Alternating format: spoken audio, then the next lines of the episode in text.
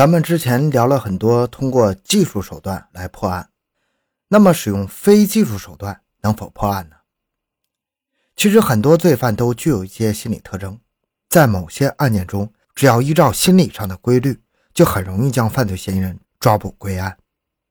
二零零五年六月的时候，南京某大学临近毕业的大学女生 A 独自一人外出游玩，然后就失去了踪影。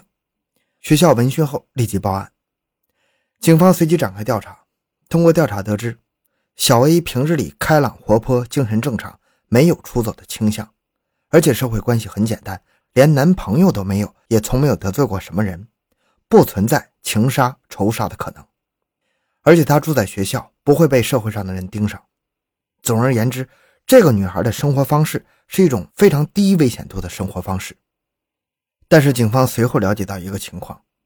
那就是这个女生由于思想单纯，不懂社会危险，很喜欢一个人出去旅游，所以她唯一的高危行为那就是旅游了。那么她最后出现的地方，很可能就是她遇害的地方。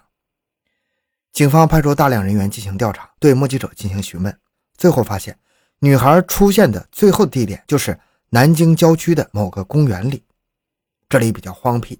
从罪犯的角度来讲，如果想要对低风险人群作案，就必须对作案地点进行选择，而这个地点是符合他们需求的。根据警方推测，依照女孩当时的行进路线，当她到达这里的时候，应该是已经黄昏了，而这个时间也正是作案的最佳时间。警方在此地进行大量排查，可是究竟从哪里入手呢？这就需要推理了。首先，这个作案人员可能不是为了抢劫而杀人，因为这个荒僻的地方针对一个独身女性作案。如果只是抢劫，女孩可能不必进行反抗，嫌疑人也不会为了抢钱而杀人，所以很可能是强奸。但如果只是强奸，他也不一定非得杀人。很多强奸案是没有杀人的情况的，那么他为什么非要杀人呢？是恼羞成怒，还是担心被告发呢？作为一个乖巧的女孩，让丧心病狂的作案分子恼羞成怒的可能性非常小，所以应该是担心被告发。基于这个假设，警方怀疑杀人犯就在附近居住。如果是流窜作案，他没必要杀人。当然，除了那种连环杀手以杀人为乐的。既然是奸杀，那么犯罪人就符合以下特征：第一，一个人敢于强奸杀人，如果他没有类似前科的话，起码有三十岁了。因为变态的思想想要发展、想要成型，需要很多年，而且敢于强奸成年的女性。大多是已婚或者有过性经验的人，最后杀人不只是需要犯罪思想成型，还需要足够的胆量，胆量的积攒也是需要很多年的时间的。第二，他能将尸体处理的不留痕迹，而且周围没有目击者，说明这个人很可能是三十五岁以上了，有过粗活重活的工作经验，善于言谈，这样他才能有足够能力控制住被害人，使其不过分挣扎呼救，从而引起周围人的注意，也有足够的能力处理尸体。第三，这个人如果是个正常人的话，他在作案之后会明显的表现出坐立难安、食欲减少、精神不稳定、烦躁易怒，同时这个人会改变装束，看上去像变了一个人。这种改变是不可控制的，即使作案人自己察觉到了，他也无法改变。因而，警方决定在失踪地附近寻找三十岁以上、有足够社交能力、很可能是生意人。这个人最近精神与面貌都有很大的改变。通过不懈排查，警方锁定了嫌疑人，不但符合以上特征，而且最近的言行也比较怪异。那么他到底哪些言行有改变呢？据认识这个犯罪嫌疑人的人说，这个人最近举止很是怪异，他不断的给亲人朋友打电话，与朋友说话的语气像是在交代后事。警方马上把他列为重点嫌疑人。但是最令警方产生疑惑的是，为什么这个人已经有胆量杀人了，却没有胆量承担呢？普通的奸杀案，其罪犯在犯罪后虽然会有变化，但是不至于这么强烈。那他为什么会如此表现呢？警方掌握了足够的线索后，对其进行了拘捕，并搜出了他身上的手机。那部手机的品牌是三星，正是失踪女孩所拥有的。起初他什么都不说，警察对他加大了审讯力度。经过八小时的斗智斗勇后，他终于开口了。警方根据他的供述，在公园的下水道里发现了女孩的尸体。尸体已经被烧焦的无法辨认了。警察问：“既然胆子那么小，又何必去杀人呢？”案犯说：“不得已而为之。”这个女孩性格开朗，喜欢跟陌生人攀谈，学习成绩好，长得也漂亮，深得同学与老师的喜爱。也许正是因为这样的关系，所以在她身边的人都表现得很友好。生活在这样的环境下，她也以为全世界的人都是善良的、友好的。这也是他敢于一个人走进郊外去旅游的根本原因。在旅途中，他走进了一家茶社，茶社的主人正是奸杀他的人。起初，这个人并没有想奸杀他，反而是这个女孩主动与老板搭讪。他们一起聊天，两个陌生人竟然从上午聊到天黑，可见这个女孩对人没有一点的防范之心呢。在聊天过程中，女孩说起自己读大学一直没有交男朋友，有着处女情节的店老板当即对她产生了邪念。据案犯交代，在中午十二点的时候，女孩要离开茶社，案犯胆大包天，从背后抱起女孩，把她拖回屋内。如果是普通女孩，早就会感觉到危险已经临近了。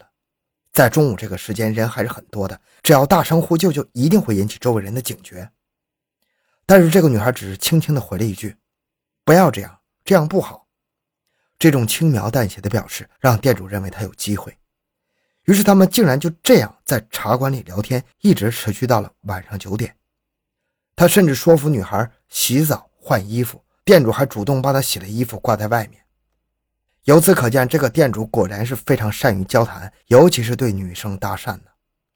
在夜里，他把女孩捆绑起来，并直接告诉她：“我要和你做爱。”女孩的反抗仅仅是一句：“不行的，我还是处女，不可以做这种事。”在这个过程中，有三批次的客人进入茶社，有几个人甚至还跟老板聊天了三十分钟以上。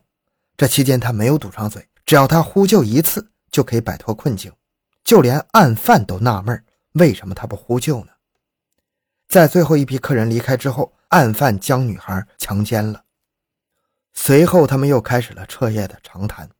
期间，店主百般哄她，求她不要报警，还给她自己种的黄瓜吃。女孩接过黄瓜时，竟然还露出了笑容。店主趁机又求她不要报警。可见，在这个过程中，女孩是并不惧怕罪犯的。在他们讨价还价的期间，从犯罪心理学的角度讲，店主是个不成熟的强奸犯。他在自家作案，而且认识被害人，这是典型的临时起意。这种案件的作案人最怕的就是被害人报案。他表面上在哄被害人开心，实际上是在与被害人争夺事件的控制权。但是女孩平时可能强势惯了，面对这种局面，她拒不答应罪犯的要求。罪犯最后请求道。你要报案也可以，等几天，几天过后，我儿子中考结束了，你再报案，免得毁了我儿子一生啊。女孩回答：“你已经毁了我一生，还怕我毁了你儿子一生吗？”案犯听了，知道求他无望，便走到外面，拿了裤子勒紧了女孩的脖子，把她勒死，然后把她放在院子里放火焚烧，烧过后把尸体丢进了下水道。供认了犯罪经过以后。警方以故意杀人罪起诉他，最后他被法院判处了死刑。从这个案例咱们可以看出，真实的案件比小说可能是更加离奇，但是内在逻辑其实非常合理。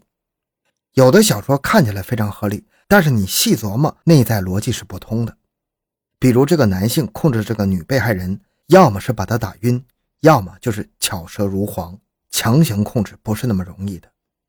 而且，关于案犯的年龄、心智的成熟、胆量的积累，很多小说它是不考虑这些的。还有，大多数罪犯是没有那么高智商，也没有那么细心的，在慌乱的逃跑中，可能留下很多的指纹、脚印。再就是，即便是犯罪嫌疑人留下了 DNA 证据，但是这个人员的排查也是大海捞针。想在一个城市中仅凭 DNA 查找一个没有前科的人，是很难很难的。还有现实中的杀人灭口没有小说中的那样多，因为警方对于命案的侦破力度和对普通的案件力度是不一样的。凡是有正常思维的罪犯，不到万不得已不会轻易去杀人的，这无疑是给自己找了很大的麻烦。